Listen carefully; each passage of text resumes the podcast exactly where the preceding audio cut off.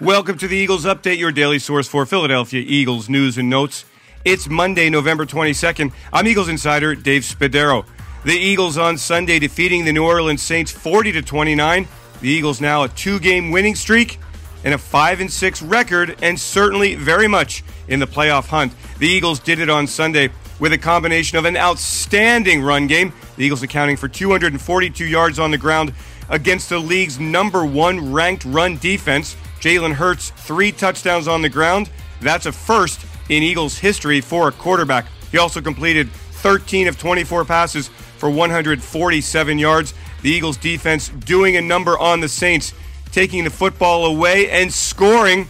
Once again, it was all about Darius' big play, Slay, a 51 yard interception return for a touchdown. That gave the Eagles a 27 7 halftime lead. The Eagles holding on in the end and Hurts with a big touchdown run to put the exclamation point on the victory, one that had Hurts very excited about what the team is accomplishing. I like winning. That's that's the most significant thing we'll get out of the day um, for me.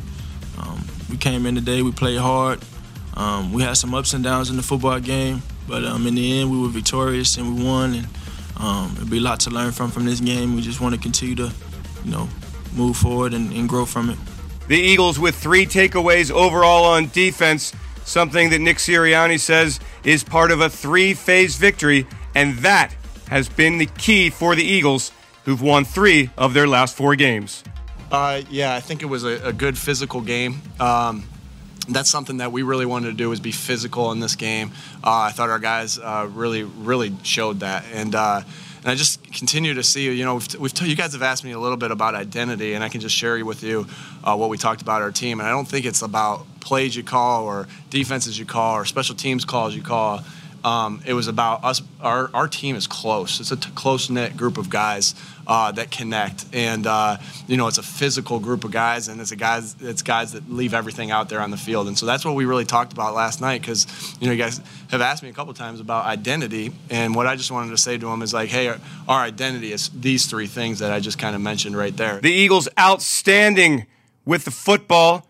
They were 12 of 21 on third down including five of their first six, seven of their first ten third downs converted in a overpowering first half.